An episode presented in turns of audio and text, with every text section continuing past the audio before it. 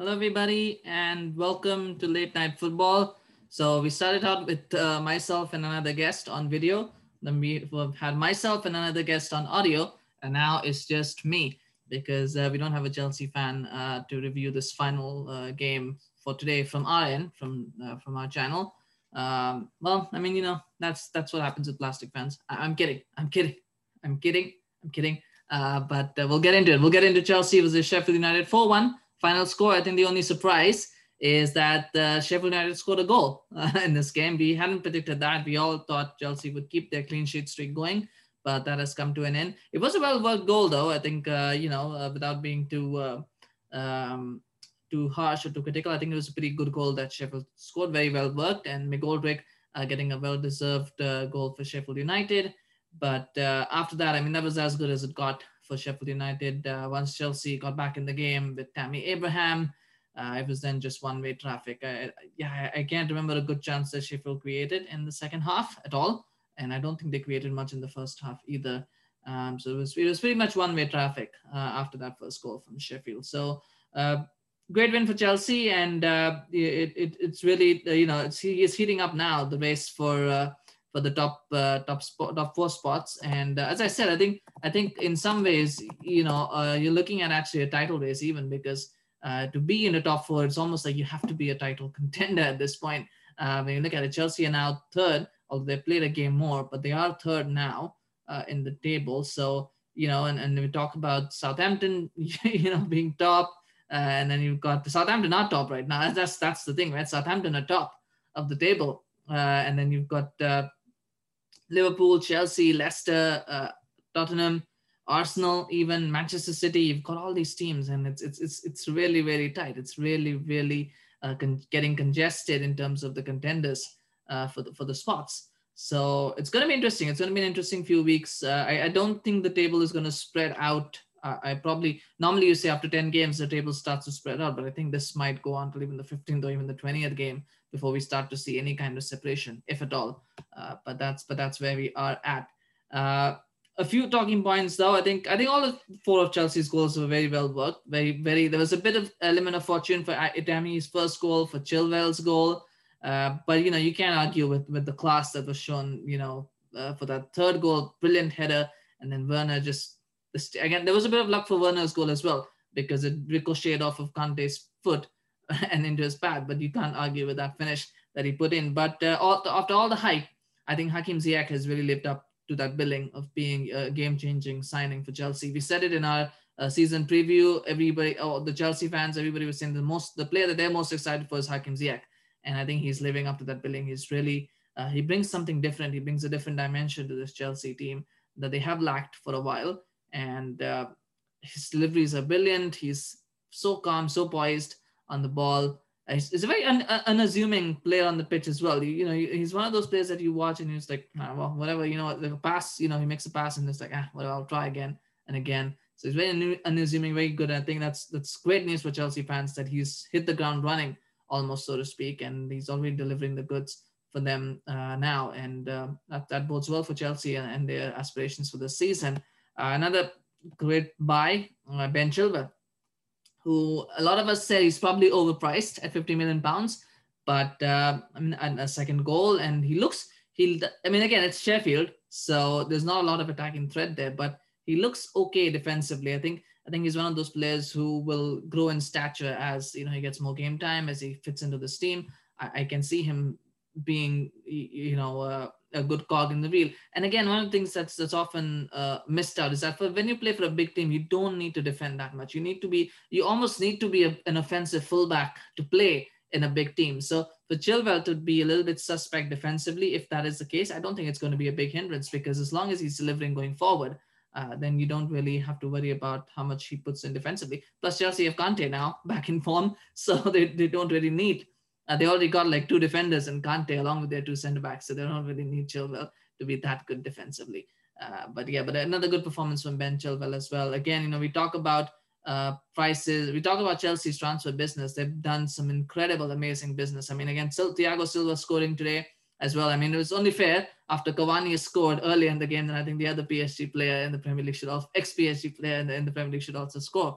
Uh, and he scored. And again, it's it's just phenomenal business. I mean, a lot of people will say Chelsea made too many signings, Chelsea bought players. They they now look uh, a very complete unit. Uh, and I know it's early days, but they just look so complete. Like every, it looks like Lampard has now covered every base, every deficiency. I, I'm struggling to see where there are uh, holes in this in this team when everyone's fit. Um, obviously, injuries will people play a part, but when everyone's fit, it's just difficult to see where exactly Chelsea uh, are lacking at the moment. Uh, I'm sure there are upgrades out there that he can get, but at the moment, Lampard's doing a phenomenal job, and uh, you can't say anything more. But Ben Chilwell, great. I think uh, another note here as well is that Ben Chilwell and Reece James, uh, they combine very well with their wingers. Uh, you know, whether it's Ziyech, whether that's uh, Pulisic, whether that's Werner, they they have they have that ability to play well with whoever they're playing uh, with up front, and that really helps. That that's really really beneficial. And I said this in, in the previous show. Uh, we talked about this. The teams that are doing well, invariably, all of them have very offensive fullbacks, very good offensive fullbacks. And that's something you need at this level. You need offensive fullbacks uh, that, that can that can support uh, the attack in, in a positive way. And, um, you know, that, that's very necessary going forward. So uh, kudos to Chelsea, kudos to Frank for identifying that, for fixing that, for really uh, taking that on and, and succeeding in that. Uh, and, of course, final another good signing, uh, so many signings, uh, Timo Werner.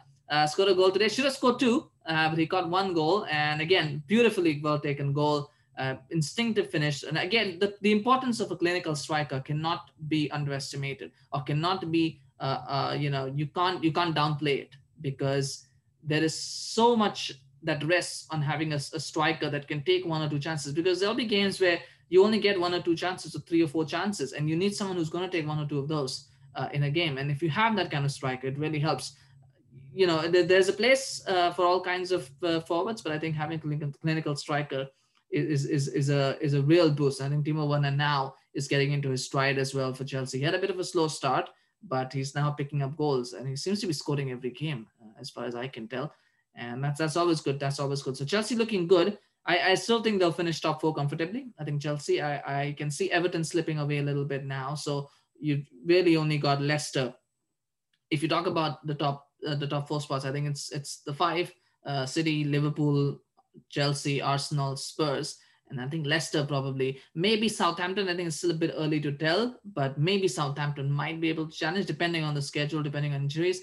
But I mean, realistically, I think when you talk about the six teams, I think Chelsea are well placed to finish in that top four spot. What's interesting as well, and I didn't mention this, is that there is something called the Europa Conference League starting from next season. So if you finish eighth, you could still be in Europe next season. That's that's going to be interesting to watch as well, if somebody wants to be finishing eighth this season or not. So we shall see how that goes. But uh, a brilliant performance. I mean, a little bit of word note uh, of note on Sheffield. I think they had a good twenty minutes, fifteen, twenty minutes, but they just faded very quickly after that.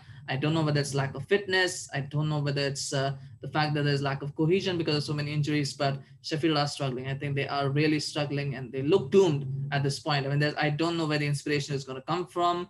I don't know where, you know, the points are going to come from, where the goals are going to come from. Brewster, yet again, like every other Liverpool striker that, that has left them, you can see this clearly bang average at the moment. He looks bang, he looks bang average to me. I don't know, maybe maybe he's still selling in, but he looks bang average. And, uh, I mean, you know, at some point, I think, I think, I think at some point, uh, teams have got to say, you know what, we're not buying Liverpool strikers anymore. Uh, well, maybe Danny Ings actually is an exception. So when Dominic Solanke didn't do so well, I mean, Jordan Ibe, I know he's not a striker, but he has not done so well. And now you got Rayan Brewster as well, who's uh, struggling a little bit. Again, it's early days, but uh, they are, he's struggling. But I mean, for Sheffield, things are not looking good. Um, even if you assume that Fulham and West Brom have the two relegation spots locked, uh, and that's not a given, but you'd say that those two are locked. Then, you know, they're still in a fight with maybe Burnley. I really can't see, aside from Burnley, who else uh, they can push towards that trapdoor, because West Ham seem to be doing okay. Southampton seem to be doing okay. Leeds, maybe Leeds might be in trouble, but, you know, you just, they have got that Bielsa factor. So you just don't know if the, what will happen. Crystal Palace look okay at the moment. Newcastle look like they're doing just enough to stay afloat. Uh, so, I mean, was, yeah, it's, it's, it's a tough one. It's a tough thing. Once you start getting dragged into it, then it's very hard to come out of it. So Sheffield, I think after the international break, I think the next five games for Sheffield United are going to be really, really critical, because if they don't pick um, like ten points, like ten points, I think ten points, yeah, probably ten points or nine points from those five games, I think they're going to be struggling. I think that they're really going to be in, in deep, deep trouble. So they've got to pick that up. Uh, man of the match for me, I think it's obvious it's got to be Ziyech. I think he played, it was everywhere, uh, doing really, really well. And, uh, you know, if, you know, it's just, it's a wonderful, wonderful signing that Chelsea have got. And uh, he was, he was, I think he was involved, even if he didn't score or assist all them, I think he was involved in all the goals. There was some part that he played in all of the goals. And I think that's, that's the key that you want. You don't necessarily need your, your winger, your playmaker to always get goals or assists, but you want them to be involved in those offensive plays and be involved in those end products uh, that come out. So I think he's definitely uh, on that track, and you know, amazing, incredible performance from Hakim Ziyech, and good, you know, good signing for Chelsea. Kudos to Chelsea for identifying that. Uh, so that concludes our uh, sh- match reaction show. It's pretty quick because it's just me talking. I know nobody wants to hear me rambling on. Um, but uh, just a quick update as well. We would have done this, uh, but we didn't. Uh, but uh, wonderful uh, final score line now um, is uh, Bayern uh, in the Bayern Munich Dortmund game, Der Klassiker, as uh, it's commonly known, and that has finished. It has finished uh, just about now. So a quick update on that as well, that it finishes uh, three two to Bayern Munich. Brilliant, uh, brilliant game. Uh, again, that one three two. Uh, uh, Dortmund took the lead.